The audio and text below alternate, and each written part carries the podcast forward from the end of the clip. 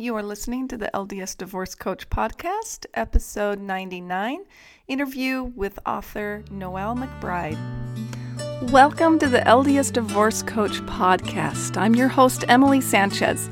I have five kids and I love sports and the piano, and I'm also a certified life coach and divorce coach. Here I talk about living your best life, whether you're divorced, married, or single, it doesn't matter. Achievement is nothing without fulfillment. So let's go. Hey everybody. How you doing out there? I hope great. I'm doing really well. I'm excited about this interview today. So I interview Noelle McBride. She's the author of Beauty for Ashes, Divorce, and the Latter-day Saint Woman. And she's just fun. She's great and she's very knowledgeable and she's very well spoken and a great author. I hope everybody goes out and reads her book, whether you've been divorced or not. We talk about that a little bit. Her book is just great for healing through the atonement, period. So, a little bit about her. Noelle McBride was born and raised in the Pacific Northwest. On rainy days, you can find her curled up with a book and hot cup of tea in front of a fire. She is grateful to parents that inspired a love of reading and writing at a very early age. She has been writing short stories and mildly bad poetry since she was about eight years old. In high school, she was the editor of her high school newspaper and dreamed of being a journalist. However, in college, she decided to follow her other love, interior design. After marriage and children, the siren call of writing lured her back, and between interior design jobs, you can find her furiously writing to capture her thoughts at all times of the day and night. She is happily remarried and is the mother to six amazing kids. Beauty for Ashes Divorce and the Latter day Saint Woman is her first published book. So, guys, come on in and listen. We talk about so much. We talk about this uncomfortable subject of divorce and how she healed through it, and the challenges that she faced, and how she used the atonement to heal. I hope you enjoy it. Let me know what you think without further ado, here we are. Hey, everybody. I am here with my guest, Noelle McBride. Noelle, hello. Hi. How are you? I'm great. Good. I'm, happy so to be here. I'm so glad. I am so glad you're here. And I'm so glad that we found each other. And especially that I found this wonderful book of yours. And so I just want to I want to go right into questions about how you even came to write this book. It wasn't right as you were going through a divorce, was it? Like, tell us kind of the background. No. Um, so my book is entitled Beauty for Ashes Divorce and the Latter day Saint Woman. And um, this book was something that actually came to me um, in a in a kind of uh, interesting experience. I was in the middle of my divorce. Um, it actually just become final, and I was living in a rental, and I wasn't sure what was next for my family and I. And I spent a lot of time crying, and I had three young kids, um, all boys. And at the time, I just would talk in my walk in closet because that was like the place that I could um, fall apart and my kids wouldn't hear me, right? Right. And so I called up my friend and I was just sobbing um, with her and and just in a really like I I just didn't know what the future was going to bring and what it was going to look like and my life was nothing like what I had pictured it to be at that point. And she just said really firmly to me, Noelle, um, someday your story is going to inspire other people and it was just an electrical moment for me because I, I stood there and I thought, whoa, wait. And, and I could actually see in my mind's eye, I'm writing a book. And uh, it was so overwhelming to me because I was right in the middle of the, you know, the height of my crisis that I immediately was like, whoa, I just got to put that idea away. Mm-hmm. And um, I have always enjoyed writing. Um, I am a prolific journal writer. I think when you and I talked, I shared I have about 50 personal journals. Right. So yeah. So um, I've written for years and and I've I've done lots of different things. It's actually in my patriarchal blessing. So I kind of had thought that I had fulfilled that, but that tiny glimpse that I think the spirit gave me in that moment showed that the Lord had so much more for me. So um, fast forward five years later, Okay. and um, I I had you know at that point finally come up with a title for the book and um, was just busy writing things on scraps of paper here and there and just kind of like someday someday i'll get to that point where i write that you know it was kind of that and every once in a while i'd mention it to somebody to kind of hold myself a little bit accountable right Mhm. and um, I finally wanted to really start working on it. Um, I got a little bit more serious, and it was a few years later. I was remarried at this point, and um, and my husband noticed my um, my awesome note taking, which was you know scraps of paper here and there, and and he was like, "Can I help?" corral this for you a little bit and let's put it in OneNote. And I had never heard of OneNote and I'm a huge fan now. So I started putting everything into OneNote. And a couple more years went by and um, I had two kids that had gone off to college when my husband and I got married. We have six kids between the two of us. Okay. So five boys and one girl oh wow. busy household, right? So when we sent two off to college, it was like, oh, I have more space and room to breathe, and just you know, I Right. would, um, I just felt more like I had more time on my hands, um, even though I still had four kids at home and it was busy. Uh, but that general conference, I um, I went with a specific question. We'd been challenged, you know, go to general conference with a question. My question was, you know, Heavenly Father, should I get serious about working on my book, Beauty for Ashes: Divorce in the Latter Day Saint Woman? And so that was my question. I wrote it down. And then that um, I was getting things ready. I was putting stuff in the crock pot and I was listening to conference. And the rest of my family was downstairs and and it was in the October 2017 session.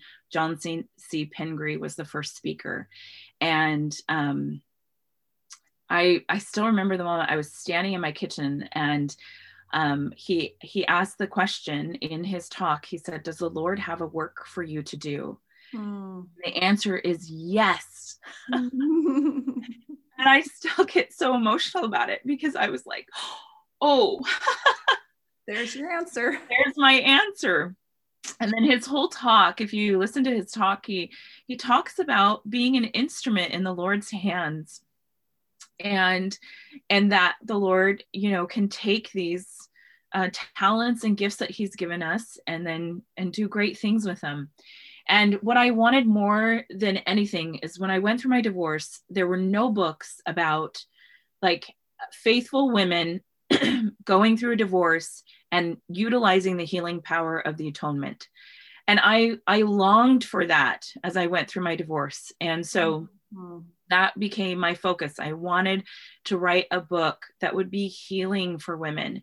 Mhm. and so it took me several more years to to write it um, it- we published it in 2020 so i started seriously working on it in 2017 Hmm. part of it was I had my own healing still to do. Like there were Mhm. things that I had to work through. Um, and that was part that was really important to me that anyone that would pick up my book because you you when you go through a divorce you get broken down and you're just raw right Yeah. and so you can't read someone else's raw experiences. You need to i mean you can but then it's not healing for you right? Mhm. and so it was really important to me that that the things that i had shared and talked about were bits and pieces that i had healed from and had learned through you know the holy ghost and through utilizing the atonement how to work through those emotions and feelings and things like that.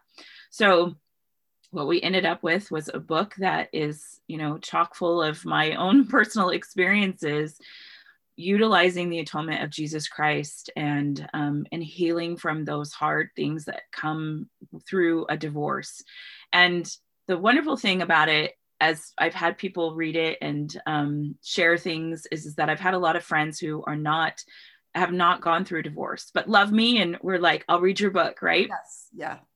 And they have said oh my goodness there's so much more in here like you have given information for any kind of trial.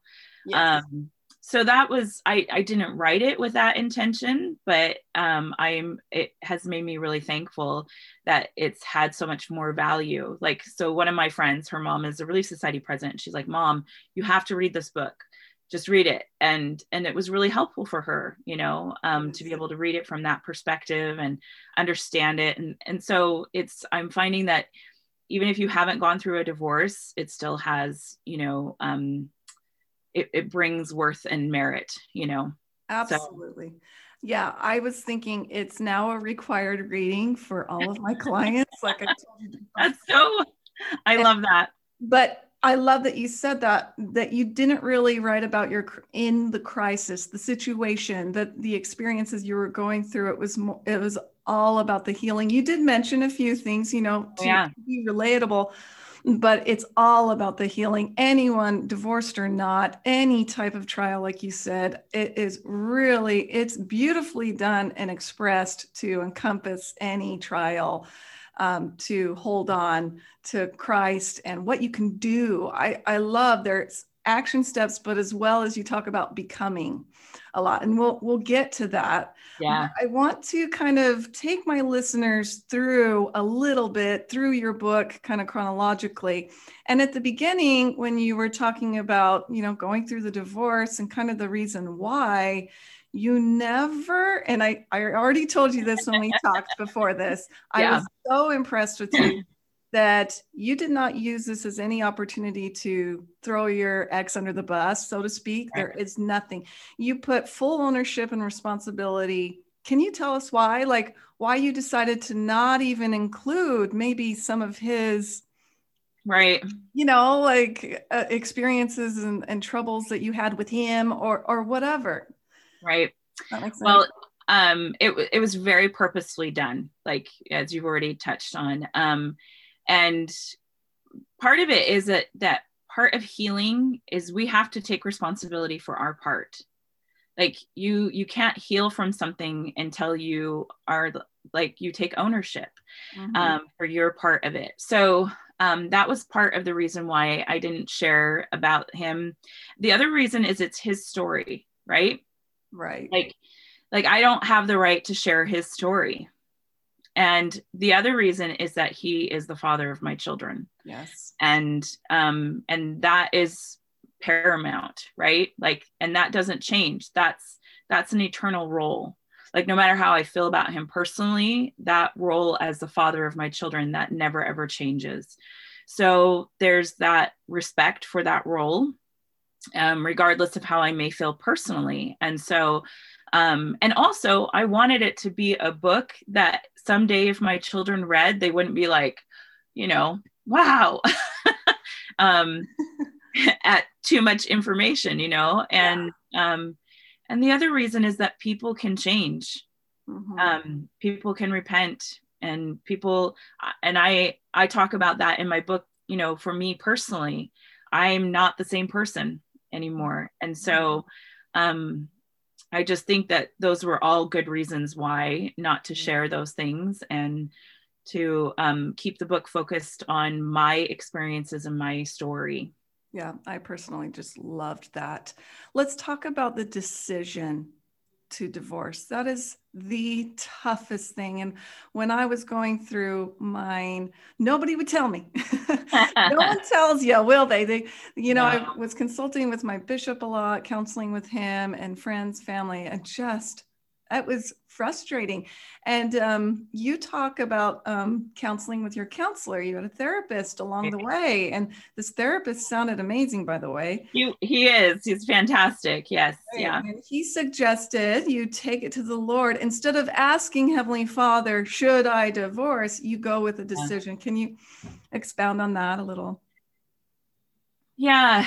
So, um, well, it, it actually kind of dovetails into what we've been studying right now in Come Follow Me because um, there's that uh, where Oliver Cowdery is talking to the Lord, and the Lord kind of gently chastises him and says, "You've you've given no thought to this. You just thought I was going to give you the answer, right?" Mm-hmm. And same thing, like, and really, what it boiled down to was I was so afraid of making the wrong choice, and I wanted someone to say, "Yes, you're doing the right thing," right?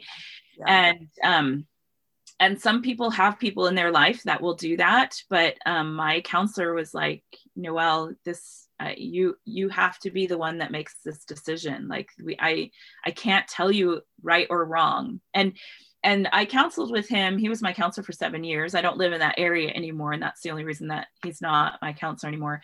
But for seven years and, and never in that time was he like oh i just was like praying that you, you know, like there was never a moment that he said, Yeah, you did a great job with the divorce. That was not that he never ever gave one um, way of approval or not. It was just simply helping me process and work through the next step. So I think that when we are asking, you know, um, should we be doing this? It's usually out of fear mm-hmm. of making the wrong choice. And what I've learned, and this is something I share later in the book, but what I've learned is, is that that this life, the purpose of this life is for us to learn.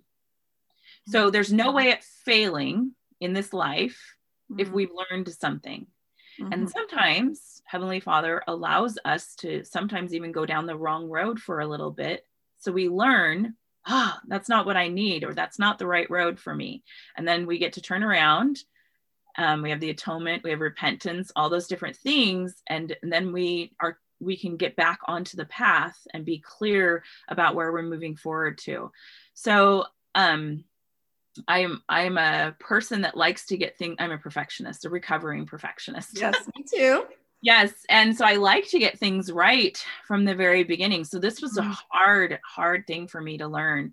But um, heavenly father is patient and kind and so it's it's been a good experience. And so that now i have trust in my heavenly father that i'm gonna i'm gonna do my very best to make the best possible decision. And as i go forward if i'm on the wrong path he'll let me know. And then i'll have the opportunity to turn around and and correct that and get on the right path and gosh i'm going to learn a lot along the way right right along the way we it's human to seek validation it's human to seek you know that direction and you were given that i remember reading that you were in the temple and you read a specific verse in Jacob, Jacob 5. I don't know if you have it memorized or that verse, but it really resonated with me that mm-hmm. it was kind of like Heavenly Father validating you in a sense. Oh yeah, yeah, absolutely. So that was interesting because um, with that experience with my counselor, I made the decision then to stay married. Like so, before that experience in the temple, my decision was to stay married, and um, I I'd been married for 17 years. We had three children. Like I'm going to stay married. Like that was my decision.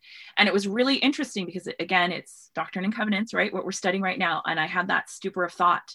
Like I, it was, I, if I felt like the heavens closed and I spent so much time on my knees and praying and just not feeling any of that um, comfort from the spirit that I had made the right choice. And um, I was studying my patriarchal blessing.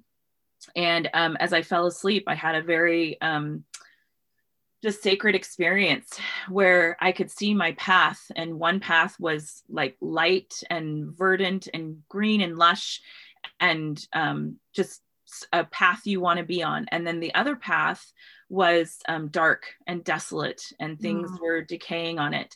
And I could see that I had two paths before me. And um, I fell asleep with that thought in my mind. And I woke up the next morning and I still had it in my mind. And I was, I remember I was trembling because I was just like, I think that this is the spirit helping me to recognize I have two paths. And so I got on my knees and I was like, okay, Heavenly Father, I made this decision to stay married and I'm not feeling peaceful about it. So I'm gonna make the decision instead to get divorced. And you can can hear mm-hmm. it. It still is this moment for me. It was a very pivotal moment. Right. And um and instantly, like it was like the heavens reopened. I felt the spirit. I felt this confirmation of peace. and I was like, whoa, you know, and it just, I, I just sat there and sobbed because it was not at all what I had wanted. And it was not at all what I had expected. So then, you know, I made that decision. Okay. And so then, well, what does that mean? Right. Like nobody gets married to get divorced. Right. I didn't even, I didn't even know what next steps were. Right. Mm-hmm. Like mm-hmm. totally. So I was like, okay, I just have to at least, I need to go to the temple. I need to go to the temple and receive confirmation for this. And so I, um, and I shared it with my mom and my sister. And my sister, it was interesting because they both had very different reactions. My sister was like, Oh, I love you. I'm so glad you've come to this realization. We've been praying and fasting for you. And I was like, okay, you know, and then my mom was like, sweetheart, are you like, are you sure you can't just work this out? Like, right. It doesn't, oh. doesn't seem like, you know, like, can you, and so that was really, really hard for me. And I was, I was frustrated, honestly, about that. Um, but my mom, bless her heart, she just was wanting to be supportive, right? And like, eh, so she was like, "I'll I'll do any whatever you need. Let's go to the temple together," you know. And I was like, I told her I was going. So she said, "Can I come?" And I said, "Yes." So we went, and we had a great session. And um, but as we went into the celestial room, she and I were, you know, timed differently so she went and kind of was in her own corner and praying and then i took a moment and i um i picked up some scriptures in there and i love jacob 5 the allegory of the olive tree it is my favorite mm-hmm. chapter mm-hmm. um i'm an, and i'm a huge gardener so that's probably why oh. that's my favorite scripture so or um uh, chapter so i was sitting there and i was just reading through and um and the the prayer that i had was like heavenly father if there's more that i can do please tell me. Like i i will do whatever needs to be done. If there's more like tell me what i need to do.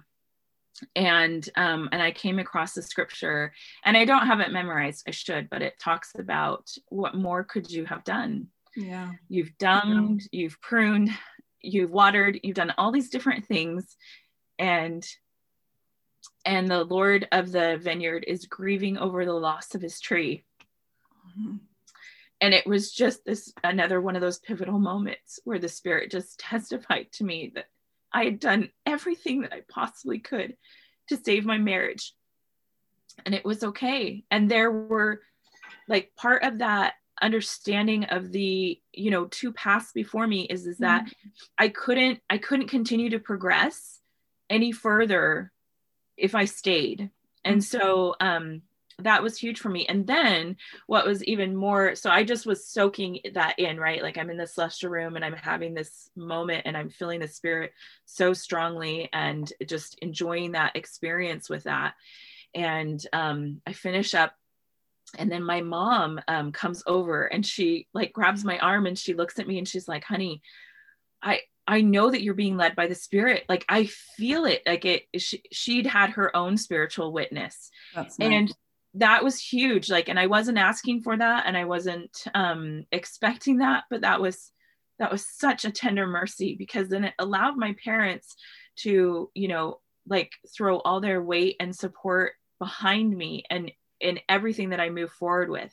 And they were huge. I just lived a mile away from them and so they they stepped up like my dad helped you know in so many different ways um you know just with those especially with having three boys so right. yeah and my mom and they just they were huge blessing to me but they my mom needed to have that spiritual witness for herself yeah. Yeah. so that she could have that confidence that yep i was on the right path so um that was that was a huge moment. But i i and in talking to other you know women who have experienced divorce that that is like we as women turn ourselves inside out trying to fix and save and do everything that we possibly can.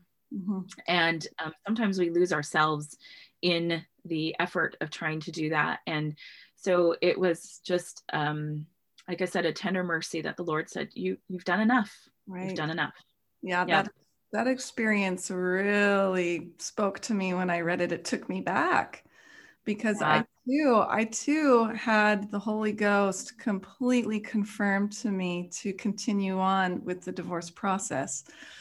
Um, I won't go into detail, but it was a very spiritual experience. And I remember thinking, I never thought the Holy Ghost would tell me to end my marriage.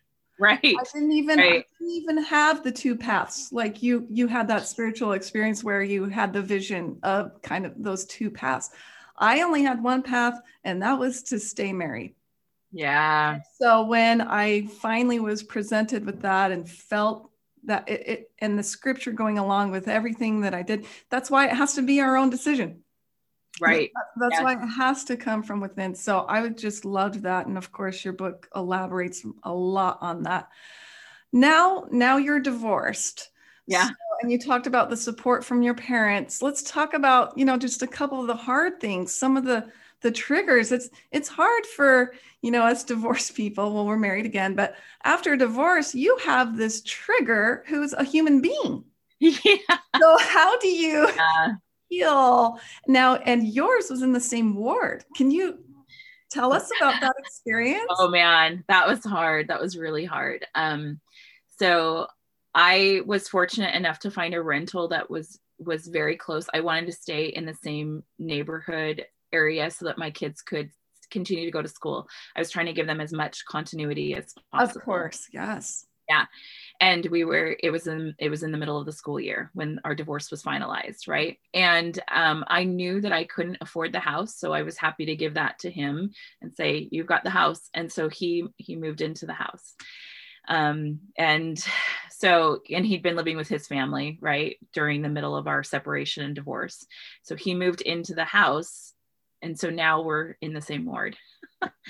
And shortly after our divorce became final he was engaged and so then you get the added complexity of his fiance and him coming to the same ward. So two triggers, two yeah. double. And so, and we'd been in this ward for 10 years. It was, it, I had had two children while in this ward. So it really was the only ward that my kids had ever known and so that was the other reason I wanted to stay in the ward because, again, you wanted to provide as much stability for your kids as you possibly can when everything else is changing. So it was really hard in the beginning. Um, like I would see him down the hallway and my heart would leap like mm-hmm. catch because I'd been in love with this man for 17 years, right? Mm-hmm. And um and and I would feel that like and, and I'd be like, you're divorced. and the woman next to him is his fiance. You know it was just have to be this. So so i started to really like tense up at church like mm-hmm. because i was constantly like there he is and and there she is and and you can't like and they are you know they're they're wanting to participate. They're wanting to partake of the sacrament. They're wanting to go to relief society and sunday school and all those different things that you know are part of what you want to do too. And so it just like I had to work so hard to get out the door and go to church. Um, mm-hmm. And then the weeks that my kids would go and visit their dad, those Sundays, then I was by myself. Mm-hmm. and um, you know, and then they would be sitting together as a happy little family. It was it was bitter, Emily. It was really bitter. Right. Um, like it talks about, you know, in the scriptures, you know, sipping from the bitter cup. That was that was bitter. Yeah. But I had an amazing bishop, an amazing Relief Society president, and that bishop um, set, assigned me. Um, well, just asked for really good friends of mine, and they were like, "Please walk with her everywhere she goes, so she's never caught unaware and has to have this conversation, any kind of conversations." They sat with me for Sunday school. They sat with me for Relief Society. And my Relief Society president was an angel. She never ever asked me the reasons why I got divorced. Wow. She said she didn't need to know. And and then she also told the sisters. And I, I never knew about it. Like, and nobody ever asked me, was like, I'm so sorry I heard you got like those horrible, awkward conversations that you worry about having, right? Yes. I never had to have any of them. And she handled it so discreetly. And at the time, I also had a, um, I'd had a state calling. So I often was doing like ward conferences and things like that. So people were used to sometimes not seeing me. And um, so I even had people that um, had moved out of the ward and didn't, didn't even know that I had gone through a divorce because it was so it was done so discreetly. So that's I was really thankful for that. Yeah. But there was there I finally reached a point like so I did that for like 3 months and and then I was like I reached this point where I was like I I'm not receiving all that I can through getting to go to church because I'm so on guard and so tense and right. and it is not this safe place for me and um and it's I share it in the book but it's kind of funny it was like this moment where you know you like you're you're busy mom and you've got your three kids in tow and and I'm trying to get there on time. And of course, we're a little bit late. And so it's like the opening hymn, and we're like running up the aisle, trying to find a spot. And I'm like, oh, there's a place. And and in Eastern Washington, people don't know this, but it is like Utah. Like there's there, you throw a rock and you hit a church. There's so many. The LDS population is yes. huge there. And so anyway, our ward was always cram packed. and and I spied this pew that was partially open and and I went up and I went to sit in it and there was my ex and his fiance. Oh my gosh. and I was like, whoa. And I had a really good friend and she was the music conductor. She said it was like watching this in slow motion. She's like, it felt like the whole ward was gonna like took this deep breath of air, like, oh, you know. you know, and then and, and then I was like, oh, okay, we can't sit there, you know, and thankfully there was another family and i like looked and they like scooted right over and we just slid right in with them but but it was it was at that moment that i was like i can't keep doing this like this is not healthy for me like at that point we hadn't even been divorced six months like mm-hmm. it was still so early in that you know and so I was like, okay. And so I went to my bishop and I said, look, I've got to, I, I'm going to go to my parents' ward. That we're all in the same stake and, and I'm just going to go there. Mm-hmm. So I did, and that bishop was so great too. Um, and my records were never transferred. That was a little bit hard for me. My stake president was like, "Nope, um, your records are going to stay in the ward that you're in." Mm-hmm. But yeah, that bishop was really good. Like, um, I couldn't hold a calling while in that ward, but he he made sure that I got to participate in other ways, like opening prayers um, for sacrament meeting and like they just um or being a guest teacher for sunday school and different things like that anywhere that i could participate he encouraged and included me and i really appreciated that a lot. And it was i remember that first sunday that i sat with my parents after having you know done this for so long going and part being able to partake of the sacrament and just tears streaming down my face because i was it was so peaceful for me and it was healing. And i knew i was like this is what i needed to do. So i was stayed in that ward for nine months mm-hmm. and mm-hmm. um, and it was a great experience. And then um and then we moved and then we were in a totally different ward in the same stake but that was much more comfortable for everybody. So right right. It's yeah.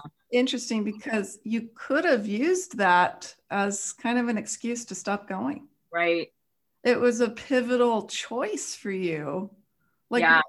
you know, and I know this is super general, but within that space, what kept you, what, what made you keep going? Uh, that's a good question. Um, a big part of it was my kids. Um, I wanted my children to see that the gospel of Jesus Christ, like I didn't have all the answers, but I knew I had, I had enough knowledge to know that I wasn't going to find answers anywhere else. Mm. So so even if the answers didn't come immediately and they were messy and it was hard, the answers were still going to be found in the gospel. So that was important to me. Um, I wanted them to see that. And then, um, and and also my covenants were the most important thing to me at that point. Mm-hmm. And so um, I wanted to go where I could be able to enjoy the full measure of my covenants. Mm, I love that. I love that the answers aren't anywhere else. So, well, yeah. there are a lot of answers. There's lots of self help. We get Google now that can answer any question that we have, but the true healing is found in the gospel of Jesus Christ. And that's, that's right. like, that's what your whole book is about. Now, I wanted to talk about um, your counselor suggested you going on a mission. So, yeah. tell us about this so-called you know mission that you had. You weren't ready quite to go you know into the dating scene yet. Yeah. He suggested this. Tell, tell us more about that. Well, I had a couple of really good, well-meaning girlfriends, you know, that were single, and they were like, "Oh, I can't wait! Yes, yes, so much fun!" And the more they talked about it, the more like I was having a lot of anxiety about it. And and um, one day I came in and I just kind of plopped down on my um, counselor's couch, and I was like, "I've had it!"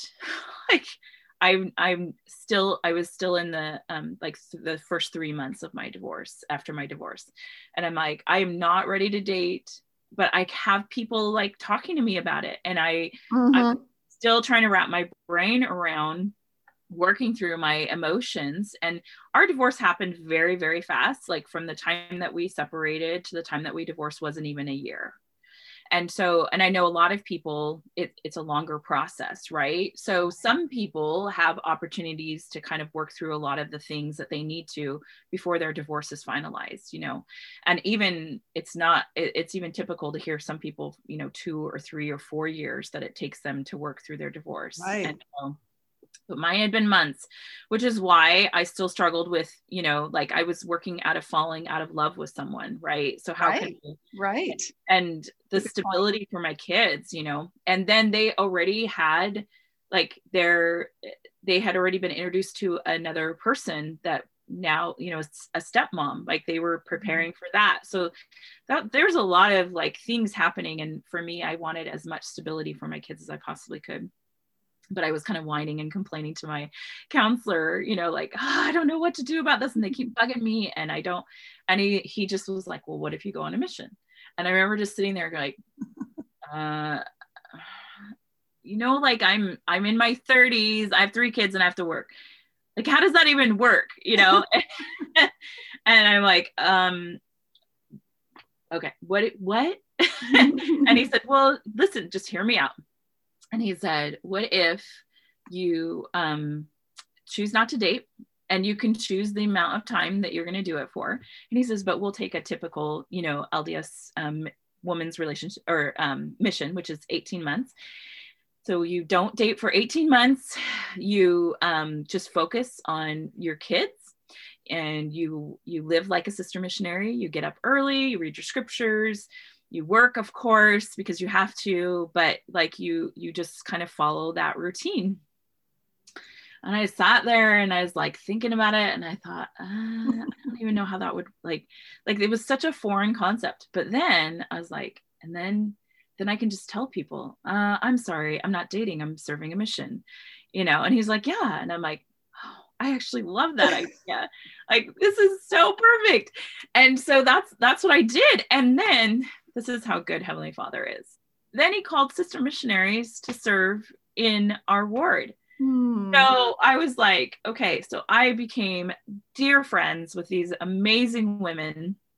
And um, and I have a picture of one um, of a couple of them and and me in my rental house, and um, and at the time, I mean, I I worked so hard to become a sister missionary. I looked like I fit right in with them, and so um, it's it's one of those pictures that I've just held on to that's kind of dear to me. Um, but I did. I had them over weekly. I would take them places that they needed to go.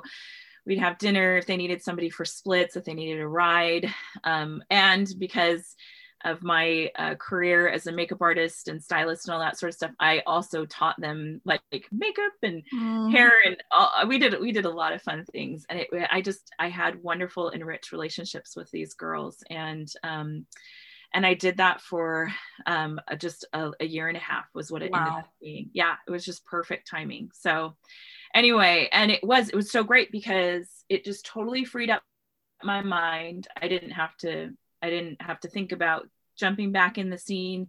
And then it allowed me really to, to focus on rebuilding myself. Mm-hmm. and, um, and developing that relationship with my heavenly father on a deeper level um, where i didn't have any other distractions. And it was actually during that time that i um, did my young women's um, personal progress because that was the program at the time. And um, yeah, yeah. So I and I did it when I was a youth, um, but I had served in the stake young women's presidency, and so um, then my my um, counselor again recommended that I I do that. And so that was kind of my my study. I did my scriptures and I did my personal progress and and it was wonderful. It was a really happy like I I learned to be happy in a different way that didn't um it wasn't dependent on somebody else. Mm-hmm, mm-hmm. Absolutely. It's such great advice. when you, when you were just now describing it, I thought back to my, you know, I served a mission where, you know, on Temple Square and in Canada. And I remember telling people that part of the wonderfulness, we'll use that word, of serving, yeah. I didn't have to worry about dating. Yes. I, I just didn't even, you know, think to apply it. But I think so many women could really benefit from it. And when you're putting that much effort into Heavenly Father, you're able to soul search, like you said. And you were attending the temple like at 4:30 in the morning. I was. Like that's insane. But well, I I couldn't like this was the other thing, Emily. I the more and that I did this, the more I longed to be in the temple. Yes. And it was not easy and I'll be honest, like in the beginning, I would fall asleep frequently in uh-huh. a session because I was just tired. And, um, but the more I went, it was like my brain trained um, so that I could stay awake and alert. But there was like, because there were still things that were resolving you know i mean we were still it was only a year out from our divorce so mm-hmm. there were there were things like i had to deal with emotional you know realization that my ex had been as you know remarried not you know so that happened in that time frame. Right. so so where i found the most peace was just being in the temple. So anytime that i just was like starting to feel uncomfortable or stressed anxiety i'd go to the temple. And um, and sometimes if I if I couldn't get up, you know, if I had something else going on um, and I couldn't do a full session, then I would just go and do initiatories and washing and anointings and um, so sometimes there was there was a period of time where I was going two to three times a week. Wow. Because I just I needed to be there. And so the other thing that happened from that that was so amazing for me is, is that I had always enjoyed going to the temple, but it it had been an experience that I had always had with my former husband, right? Like we would go to the temple together. Right. So to be able to go and to have my own experience and and to learn and and so i was able to memorize all aspects of the ordinances and that which is huge right? So then i would have moments where those phrases would come into my mind and they would help strengthen me you know in moments where i was struggling and things like that. And it's even made me more grateful you know especially with the temples having been closed like our temple in the seattle area is still closed um, for as far as um, work for the dead and being able to go and do so i still have all those ordinances memorized right? right right. So i'm able to think about those things and feel that peace that comes from that um so yeah it has been a huge blessing that so many benefits. Yeah yep it's far reaching it really is. It it created a spiritual autonomy. I, I feel yes. like that's a great way to say it. Yeah. LDS culture, what I've noticed a lot with my own clients, especially when they marry young and yep. you know, marrying maybe a return missionary that knows they feel like so much more than them. They are dependent on them and and then they don't create their own spiritual autonomy. So I yeah, I that's so so important and it's like a prescription for healing like yes yeah yeah please listen if you want to heal. I mean, that's, that's really comes directly like a conduit. And let's talk more about healing here. and Let's talk about forgiveness. I'm pretty sure it's like an entire chapter. Is that right? Like it's, it's really two chapters. Oh, it's two. So okay. Yeah, yeah. It was a lot. Yeah. So healing and forgiveness and forgiveness and boundaries. Because okay. those things like that was a game changer when I learned about boundaries and how yeah. that helps with healing and then the forgiveness aspect of it. And there's some things that culturally as an LDS culture that we that have kind of like seeped into our culture and so um that I talk about and address in the book that were really um important to to help what is actually doctrine versus what is culturally believed. Right, right yeah and so one of them was like the phrase forgive and forget, right? Okay. okay. Yeah. Or turn the other cheek. And um and and so or you're you're not because you're not forgetting this, you're not forgiving, right? Mm-hmm. And these kind of blanket statements, you could almost call them like toxic positivity, just just forgive and forget. You know, like yeah so easy. Yeah forget about it. right and um and then people can use this like if if they see that you're not forgetting then then sometimes that's even used as a weapon against you like you know and what i learned especially with boundaries is like and and the scriptures do not say forget. That's right. not what the scriptures say. That's mm-hmm. not it at all says to forgive and then i learned that it's important to remember things not to use um, to throw back at people but to remember healthy boundaries so that you kind of know okay well that's that's my boundary. And then it allows you then to heal because you have this boundary to be able to heal from. So um and i also learned um in the process of forgiveness that um, Heavenly Father blesses you. Like, I, I didn't want to forgive in the beginning. And I think most people feel this way. Right. Um, and and I share this in depth in the book but I talk about that I had to be really honest with my Heavenly Father and be like, look, you and I both know I don't want to forgive him. right. and I'm really angry about this. And I would have these conversations. Um, and what I would, what I could do though, is um, ask the Lord to give me the willingness to forgive. Yes. And that was really the place that I had to start because it, you you can't just like especially when you have 17 years of history, right? Mm-hmm. Just or any any kind of history, it there's a process that goes through, you go through. So for me, first I had to pray for the willingness. And then slowly but surely, I was taught by the Spirit as I continued to study and to learn and pray for this, then the Lord would give me a little bit more.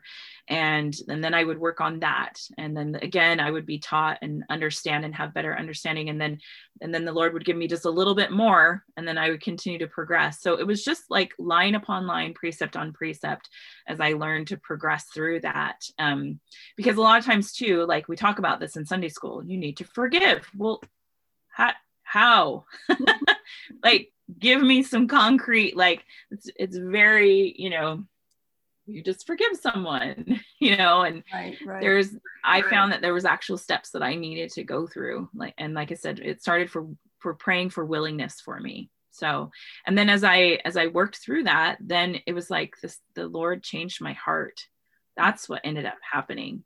And um and then this also helped me to see my part right because we're human and we we have shortcomings as well. And so that was really helpful for me to to, to work on you know what can i do to clean up my side of the street? Because um, and especially in a divorce it's really really easy. We want to point the finger. We want there to be somebody to be a definitive bad guy and somebody to be a good guy. Yes. And of course we want ourselves to be the good guys right? But the truth is the reality is that we it's somewhere in between right Oh. Like, yeah. So you do your you do your best.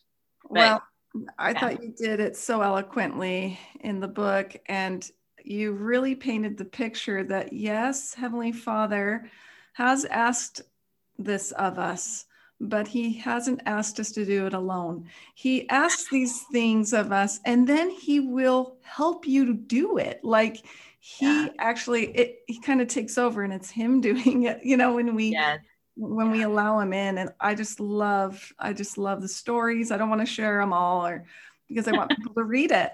Um, but it really opened that up to me that not just for forgiveness it taught me that everything he asks us to do he'll like help us through it and and help us accomplish it. Right. and that was wonderful. I want to talk about the boundaries. So you put it okay. kind of together with forgiveness and boundaries. Yeah you um uh, one one little detail was allow your ex to foster relationships with his side of the family with your kids and you are responsible for fostering you know your extended family relationships with your side. Can you kind of go into that a little bit with boundaries? Well and so and i always tell and i talk about this too in the book like i think we we always strive for the ideal right? Like the ideal relationship and then when you have to go through a divorce you want the ideal divorce right? Which would be that you both can co-parent very peaceably together. And you know you have former in-laws that are very supportive and kind and can work in between. But the reality is we're human and mm-hmm. we're way more messy and and and we have all all of us have different stories right? Backstories. So in my situation it, it was not the ideal. It just mm-hmm. wasn't Mm-hmm. And so I had to learn how do I work within this framework that is not the ideal at all and allows and fosters healing and forgiveness for them and healing and forgiveness for me. And so the best way for that for me was to um, well and part of it was some of it was my choice and some of it was was extend you know my former extended family like and i talk about this like there were people in my former extended family who just stopped talking to me. Right. They had no interactions with me whatsoever. And um and it just it was done. Like like I even before the divorce was final, once the the divorce process was starting, I, I was out. I was out of the family kind of. Yeah. And so that was hard. That was really really hard. Um especially because I had kind of grown up with some of these people and we you know had gone to their weddings and you have all these memories and your kids are cousins and all these different things. So it was hard. And um and i and i loved my former in-laws dearly. And so that was also really difficult because you know um they they felt like that they you know that was another relationship that did not continue after the divorce. So um I just I made the decision. I was like, well, how can I do this in a way that is helpful for both of them? And again, it was it was while I was working through this process, right? And my um, counselor gave me a really fantastic book.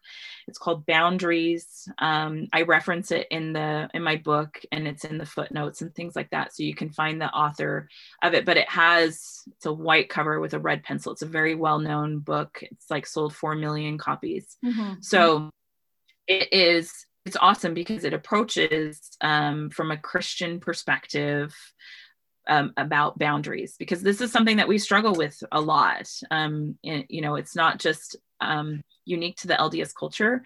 Like I think Christians in general struggle with healthy boundaries and how does that work with forgiveness, right? So, anyway, um, so I just I found that uh, and I worked with my counselor on it and and he was really helpful you know there were certain things I had to write down like this is my boundary here. So he just helped me to define and figure out what some of my boundaries were.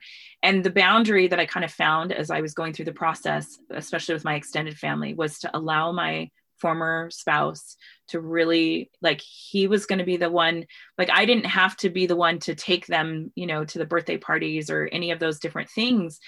Um because that wouldn't be healing for me right. and i think a lot of times as women that we we try to do the right thing and and then we don't allow um it, it doesn't promote healing for ourselves right like in our efforts like oh I, I have to i just have to do this right like even though mm-hmm. it's really painful and it continues to be raw for us so um by allowing myself to have healthy boundaries that way then and it just freed myself up. Like i was like he gets to he can de- they can develop whatever kind of relationship they want. And my job then is to not say anything ill about those family members and to be happy. Like that's so great. You guys get to spend christmas eve together. Awesome. I bet you had a fun time hanging out with your cousins right? Like that's my job. No matter what is being said about me that's that's my job. And that allows that healthy boundary right? Like then i get to heal. And then i don't have to ask him uh, and then i'm not asking my former spouse to you know will you will you take my kids to go see my sister or anything like that because that's not healthy for him either right? Yeah. so it's just it's understanding and i found it really helpful. And again it was my counselor. We walked through and you know line by line wrote down different things to help me to be able to define what those boundaries looked like and even you know fast forward several years and being remarried and um, and i i married um, my husband is a widower. And so mm-hmm. i don't have to deal with that part of it. But you know now you've got two step parents right? Mm-hmm. and so learning how do those boundaries work within those family dynamics as well too. Right. so we just have learned that boundaries make people happier. Yeah. And, and promote healing it, they really do. Like you said, freedom to heal. It's so difficult to facilitate, you know, a relationship over there where there's all those triggers and what should we yeah. get stepmom for her birthday and dad for the like and so yeah i encourage that too to sit down and write down what you're comfortable with and what you're not right figure that out yes yeah yeah it, it really creates that freedom let's kind of segue over to, you know, during trials, that adversary can come in. He can come in and he can try to take place. He can create negative thought loops. He can distort things. He can blur things. Uh, you talk about some decisions that were pivotal to you. Can you expound upon maybe some of the um, thought loops that you had over and over you know those yeah well and you know well i served my mission it, it, was great but but the thing that was a reality of it is i was very lonely mm. like during that time right you don't have any anybody to share what's like some of the intimacies and you know and like and when i would have high highs you know in my my business being able to be like hi you know i i closed this really big deal you know like, like that that shift of like total silence and also not having your kids like that was a huge adjustment mm-hmm. when i would go for periods of time um, to not having my kids um, while they were visiting their dad and that was that was really really hard for me um, in the beginning and um, because my kids had been my whole world right? Like yes. so so some of the negative um, thought loops were you know just struggling with that loneliness. That was a big part of it. Also i had been told um, i i'm very um, i'm very driven person. So um, i was told that you know that i was difficult to live with mm. and um, that you know no one would want to remarry me um, and and I also didn't I didn't fit the mold of what I saw like the ideal, you know, girl. Mm. I wasn't tall and blonde and I'm I'm short and really curvy. and um and and now I have I've let my gray hair come in, but I love it by the way. Thank you. Um so, you know, this was many years ago. I had I had long dark hair. Um but I I didn't fit in in a lot of ways and so the adversary you know he knows those things that are triggers for you and so um i i just really struggled feeling like i'm i'm never gonna find anybody and and i'm gonna is and feeling very very lonely and um and that's usually and i had to work really really hard to not feel those well, it wasn't that I wasn't wanting to feel those things. Of course, I didn't want to feel those things. But what I learned is you can't just ignore them. You mm-hmm. have to address them. Mm-hmm. You have to like call them out into the open. It's like a little bit like a boogeyman, right? Yes. It's so scary because it's underneath the, you know, it's like when the lights go out and you're laying in bed, and then like that's when those thoughts come in, and then you like have hot tears running down your face because you just are like uh, so overwhelmed with it. It's just in those moments, right? So I found that to combat some of those negative loops, I of course had to create new thought patterns and worked with my counselor with that. And also the 12 step program for me was huge for that. And I, I touch on that a little bit in the book.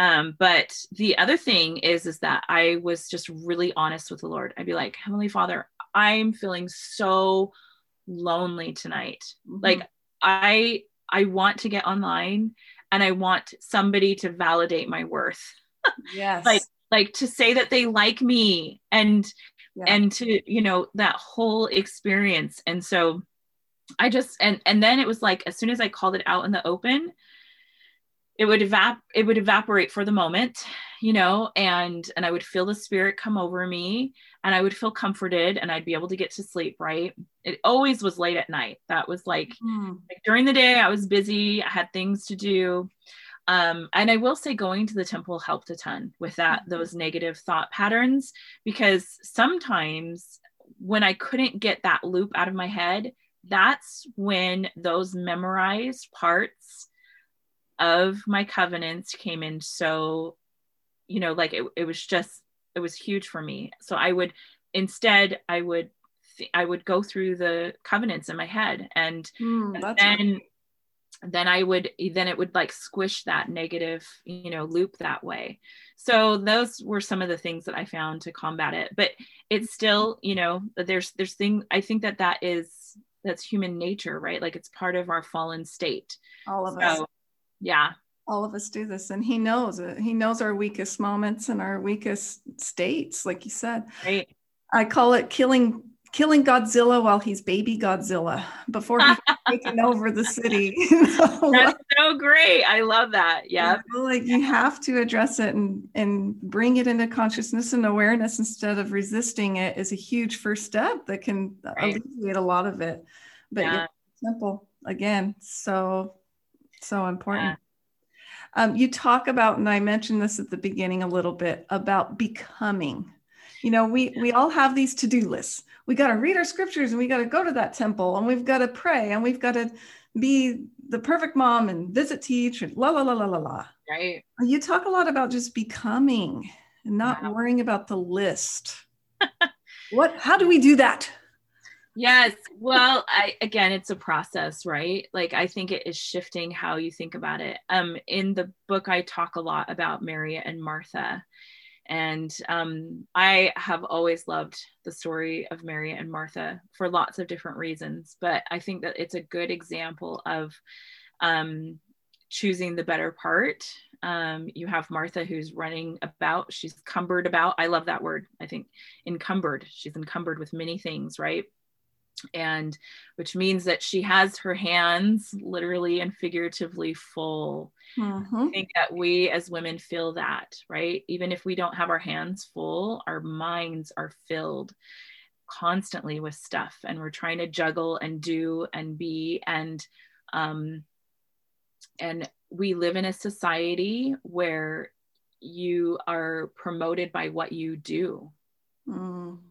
And so it becomes less about who you are and and and what you do becomes who you are like your list of all the things you do like i could tell you all the yes. things i've done right and it sounds super impressive but that's not who i have become through the process right mm-hmm.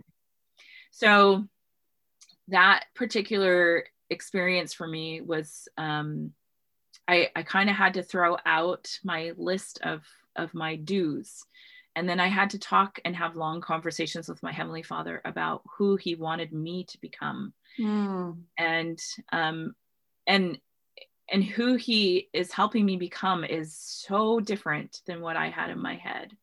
It's, yes. and it has been very, very humbling um, to turn my life over to Him. And that is a, it's a constant, like that's, that's not a one time thing right? Because all the time I'm like, let me take that back. this yeah. is going really well. I know the way we're going. and I get all excited, right? And I and then I'm running and then I trip and I'm like, oh, can I give this back to you? This is this is not going as well as I thought. So it's I I haven't mastered it by any stretch of the imagination, but I I do like there's a sacred process that happens when we turn our lives and our will over to our heavenly father and we allow ourselves to become humble enough so that he is able to he's able to do so much more with us than we would ever be able to do by ourselves. And so, so yeah we become so much more. And um and then our validation as a woman as a wife as a mother isn't from the things that we do. Mm. it's who we've become and then we get to teach that to our children right like like i love you unconditionally and it is not on what you do or you don't do it's who you are yes Yeah. I love that. I think it goes hand in hand with another topic that you allude to a lot, and that's covenant belonging. Yeah. and you yeah. describe covenant belonging? So, this is uh, like I had to study and learn so much about this because Elder Gong gives the most amazing talk about it. Okay. Excuse me. And so you if if you are interested in understanding more about covenant belonging, pull that talk out because it is phenomenal and you can study it for I probably studied it for 6 months to try and understand really. So I I explain this and I'll kind of just summarize. So, covenant belonging happens when number one, we make covenants with the Lord, and that happens through baptism, through temple ordinances, endowments, washing and anointings, sealings. Those are our covenants, right? So mm-hmm. we we become covenant keepers. We've made these covenants, and really, what covenants are is they're an intention. They're saying to the Lord, "I this is what I'm intending. This is what I'm working towards. This is what I want." Right? It's it's that promise to the Lord. This is what we're willing to do, and then on the other hand you have personal revelation that comes as a result of developing that that further relationship with your heavenly father. So you have covenant keeping men and women who are receiving personal re- revelation. And then those come together and that is the that is covenant belonging. Mm. we belong to the lord through the covenants that we've made and the personal re- revelation that we've received Whoa. yeah. I'll have to go study the talk. But yeah, it's it's a little mind blowing. I'm like, wow, it's another level. It is. It is like this other level that could bring additional healing, really, additional help and additional miracles. Yeah. Well, and what happens, and and you, I'm going to skip ahead. I'm going to answer one of your questions because okay so it goes into personal revelation and then the, this is the amazing thing is personal revelation is a renewable source of strength and power mm-hmm. and and that is amazing because then it it allows you like to continue to be able to do things that you would not normally be able to do wow. and it, it comes from that priesthood power that we've made with these covenants i was telling you that I work, you know, I work with my clients to manage energy instead yeah. of time, really, to manage uh, physical energy, mental, emotional. And then when I was reading and the spiritual um, energy. So when I was reading that part, I got super pumped up. I was like, yes, it's like renewable. And I I have felt that. Can you give any experiences? I mean, maybe like almost every day, probably just to get you through the day. I just, I hear so many single moms, you know, they're like, I'm tired. I can't, you know, like, can you give experiences of your spiritual renewal? Well, like what I was doing back then, I don't even know how I physically did it. Right. Like, like when I actually, cause, um, I, I had a couple of editors that work helped me with my book. And so one of my editors was like, can you just tell us a little bit about a day in the life of yeah. and i was like oh you you want to know? And she's like ah i really do want to know. So i wrote it down. I was like okay so i'm writing it down. I'm like i get up at 4.30 in the morning to get ready to go to the temple. I go to the temple. I come home. I get my kids breakfast get make sure that they're all dressed and ready and get them out the door for school. And then my oldest was in a private school that we'd gotten a scholarship for him because he had some special learning um, disabilities. And so, so then I would drive him, which was 30 minutes away to school. And then I would drive back 30 minutes to go to work. And then I would work a full eight hours. And then I would get off work. Um, and I was thankfully able to get off then and go um, to pick up my son 30 minutes away and then 30 minutes back. And oh then I would go, get home and my boys would be there and then I would make dinner, right? And we do homework and whatever else activities that we needed to do. And my kids were in um, softball at the time. And then also my oldest was in youth, you know, um, he was old enough to be in the young men's program. And so, you know, all those different things. And then we would get ready for bed and some in there, I'd do my scripture study and then I'd go to sleep. And I did that day in, day out. And then on weekends i i um you know on sundays of course i just went to church but then if there were you know part of my calling anything that i needed to do for my calling. Right. But then even saturday yeah and then even saturdays i i had another job that i worked and so i would i would often do that on saturdays. So oh, gosh. Yeah it was like i i like i it i sound like wonder woman. That's the only but i know i'm not unique in this way. Like you talk to any single mom and that is like how do they do everything that they need to do right? Yep. And and the only way that i had the ability to do that and have the strength and the emotional fortitude and the spiritual like components because it wasn't just like you're also having moments where you're teaching your children right? Like and you're talking and you're interacting with them. And and you're also like we were doing scripture study as a family and and you know family home evening and we were doing all those different things. And so what i learned though is is that where it comes back to that renewable source of strength right like as i as i poured myself into um and and it was really humbling myself and kneeling and praying and aligning my will with the lord and focusing on who i was becoming not a list of what i was doing because hmm. the list of what i was doing was crazy right but who was I becoming through this process? And, and the closer that I drew to my Heavenly Father, the more strength that I received, the more ability that I had. And I really feel like um, I, I think we don't talk about it enough, but but we have ministering angels. Yes. Like we're told this over and over in the scriptures and from our leaders. We have ministering angels that we can call upon and ask for that help and that strength and um, and I touch on that a little bit, but I will say that you know as my um, current husband and I have blended our families and the experiences that we've been through, like I have such a testimony of ministering angels and the ability that that they have to work in our lives and lift us and help us as we're going through difficult things.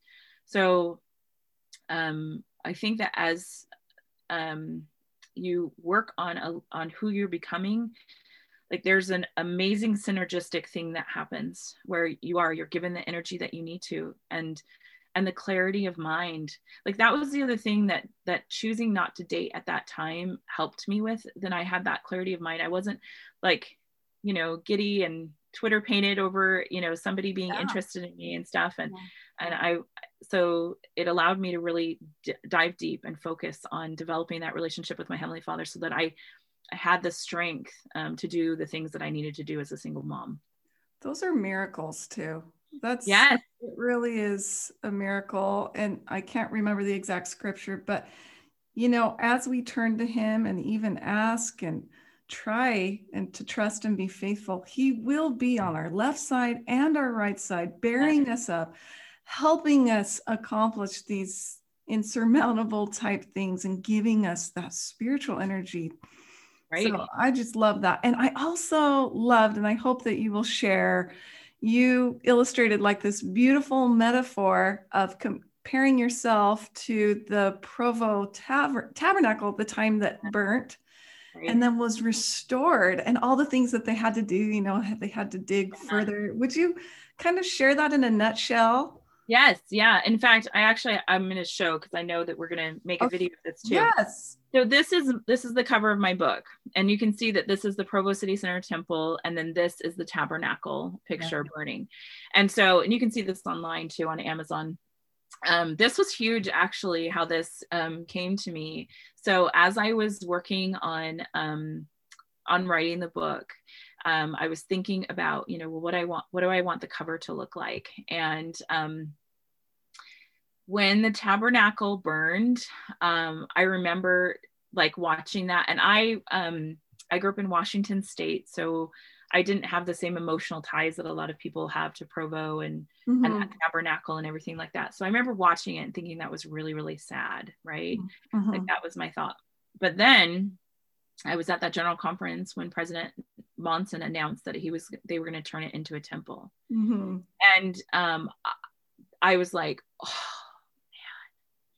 and it was at that moment that i i remember thinking that's me that's me i was this tabernacle in and and i and I did tons of service. I I fulfilled my callings well. Like I I was functional and and there was lots of good things that I I did during this time, right? Like and and then with my divorce, mm-hmm. all that just burned, it just burned away. Mm. But then the Lord like built my roots so deep. Like he dug out all those old foundations and he built them so deep and then you know little bit by little bit he he made a temple of me mm-hmm. and it just i i was like oh, and and then i had i was so excited because i had the opportunity to go to the provo city center temple and to actually be able to go you know through it and understand what they had done through the process you know because they did they dug out and went really really deep and added two more floors and yeah crazy. did all these amazing things to it. And and it just brought that metaphor back so much to me. And and also the fact that like that it was such a symbol of hope right? Like this tabernacle that had had a lot of meaning for a lot of people and um and and had lots of memories with it like the lord said we're not done with that yet. Like that's beautiful and i'm so thankful for it and it has has provided wonderful service for so many years but i'm not done with that yet. And that's what i feel like like he's he's not done with any of us yet right? Mm-hmm. he wants to build us into these holy temples that can be places where he he is able to come right? Holiness to the lord that's mm-hmm that's what we want. So I do talk a lot about that um, and just what that experience was like and that understanding. And then it was really neat after, as I was doing research to um, include in my book, I found out that when they dedicated the temple, they actually um, had the theme Beauty for Ashes as wow. the the dedication for the temple. So I was oh like, oh, that's so amazing. Yeah, that was that was really um oh. I, I, was like, well, there it is, Heavenly Father. so wow. It's yeah. interesting. I have a lot of people who will tell me, I just want to get back to my old self. I just want to feel like the old me. And I say no every time. Yeah. No. Mm-mm. You're going to get to a new you right. better. This is the temple now. Like you know and right. such a perfect metaphor and such a great thing that ties into the title of your book. Um yeah it's thank you. it's emotional. Yeah, it um, is. kind of as my my parting questions here is just personally what would you say to women or anyone struggling who's in this same situation, who's in the thick of it, right. that feels like their faith is waning. And even with that, maybe what would you say to people contemplating leaving the church? Like it's yeah. so hard. What right. just what would you say? Well, that was that was another thing.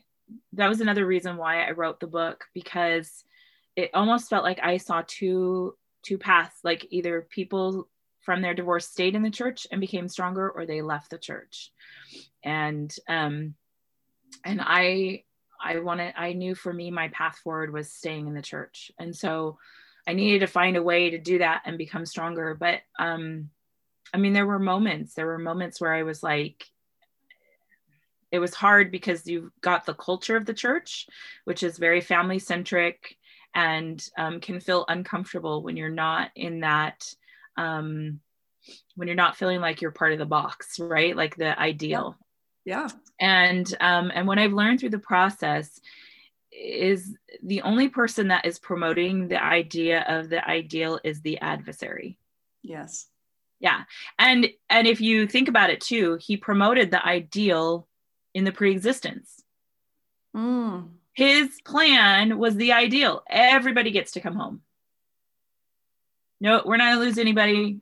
Yes, you don't get to choose, but that's not a big deal. You're all mm-hmm. gonna you're all gonna come home. Like that's it's the ideal. You're right. Yeah. Right? Right? Yeah. So when I realized that, I'm like, well, then that means that no one is living the ideal that whole idea yes. is false and it only comes from the adversary. So that means that Susie Q sitting in that pew, who looks like she has the perfect life, her three perfectly groomed children, and her wonderful husband, and they have their big house. That's it, those all those things might be true, but it doesn't mean that she's living the ideal. Right. Like there, there's no such thing. And so then you start to look at people differently and you start to see them through the savior's eyes. And and then you you see that they're just human. They're just human like you are. And they're struggling um, with all sorts of things that most of the time that we walk around not knowing about anybody else. So the first thing i would say is recognize that the ideal does not exist. And the only person that that comes from is the adversary it's not it's not an idea that our heavenly father promotes. That's that's not what he is about. Mm-hmm. so that would be the first thing. And then the second thing i would say is that um, root yourself like ground yourself bind yourself to your heavenly father through your covenants. Your covenants will are the strongest thing about you. And a lot of times people feel like well my covenant is broken. Like i am not sealed anymore to anyone. And i talk about this too because um, i chose to stay sealed to my former spouse until i remarried. And um, because those promises i kept my covenants. So those promises were mine. Yes. And and i wasn't going to have one more thing taken away from me. That's how i felt. And so mm-hmm. um and and i know for a lot of people it's very comforting to be able to have their sealing dissolved um, and that's part of their healing process. So i really encourage people to you know pray and to to make the decision that's best for you. Because um, i i've talked to a lot of people and that is a huge part of their their healing process. Um, that that wasn't as big of a deal for me because i i knew and i understood that that i wasn't um, even if I was sealed to him, I, I wasn't going to be forced to have to live with him, you know, into the eternities. and I felt like the blessings that came from keeping it were, I wanted those more than anything else. So I would say do everything in your power to keep your covenants, and um, because those are your strongest weapon, like, or not, weapon's not the right word, but like, um, but maybe it is like, yeah, like if you is. think about yeah like arming yourself. Yeah with the armor of god right? Like you've got your breastplate and your shield of faith and your sword and you've got your covenants. Like you're and the other part is you're going into battle so you do need to be prepared for that. Yeah. and that's not that you're fighting your ex or anything like that. That's the battle is with the adversary. That's who the battle is with. So i think um and I, I have had unfortunately i've had lots of friends that have you know since my divorce I, i've known several several people who have gotten divorced and they all do different paths. Like you know some go away from the church for a little while and then they come back for you know and then other people you know that they stay on the path and they you know and this is what i'm learning is that there's room. There's room and there's space and heavenly father is forgiving and the atonement covers more than any of us could ever even comprehend. So that's why in the beginning of my book, I say there's no right or wrong way to get divorced. It's an individual experience and it's a personal experience um, that is individual for the person that's going through it. And um, your covenants are what bind you to your heavenly father so if you're wanting to stay on that covenant path and you're not sure like where do i go start with your covenants mm-hmm. and do everything that you can to um, to follow and o- obey those with exactness because that's the other thing. President nelson says this when we follow with exact obedience like blessings from heaven come. And there's this part that i came to where literally anything that i asked for from the lord he gave me. Yes. Which it's like yeah it's crazy. what? It, it but it happens. It happens. And it happens as a result of keep continuing to keep those covenants and um so and and diving into the scriptures like that's the other part of it and don't be afraid oh this would be the other piece of advice i would say get comfortable with being uncomfortable and don't be afraid to be alone like own it like i i loved being single i mean I love parts of being single. I'll right. say that. Right. yes, yeah, but and and be okay. Like I think our modern day society, it's all about being as comfortable as we possibly can, right? Like, but that again is a falsehood. That is also Satan's plan. Everybody gets the ideal and everybody's comfortable and everybody's taken care of and it's all, but but Heavenly Father is his plan is all about us learning and growing and becoming. He's not interested in having, you know, a whole bunch of robots that just, you know, think and feel and say do the same thing. And um and so I I just think that it it's it's a process, right? So don't don't be afraid of being uncomfortable. Like that means that you're growing. That means something amazing is happening. That means you're becoming. Yeah. Well, that was amazing advice.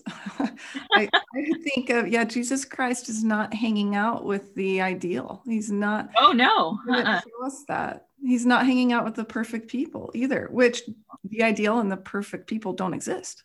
That's right. So right. that is uh, something we all make up culturally and, and in our inside our own brains. Yeah. So thank you so much. You're so refreshing. And thank you, Emily. The book, Beauty for Ashes, Divorce in the Latter day Saint Women, where do we get it? It is on Amazon. Okay. So you can look it up under the the title, um, Beauty for Ashes, Divorce in Latter day Saint Woman, or you can look it up underneath my name, Noelle McBride. Okay. And I'll definitely put a link in the show notes for everybody. And gosh, again, if you can read it, please, please do. It, it was such a good read. And this is, I mean, I am, where am I? I'm like 14 years removed from a divorce, but still, it, through any challenges you're experiencing, all of the advice and the experiences are applicable. So I love it. Thank you so much, Emily. You are so welcome. Thanks for joining me. Everybody, go get that book and have a great day. We wish you the best and uh, make it what you want. Bye. Hey, thanks for listening, everybody. If you enjoyed the podcast, please write a review, subscribe, share, and if you'd like to do some personal coaching with me, hop on over to my website, CoachEmilySanchez.com.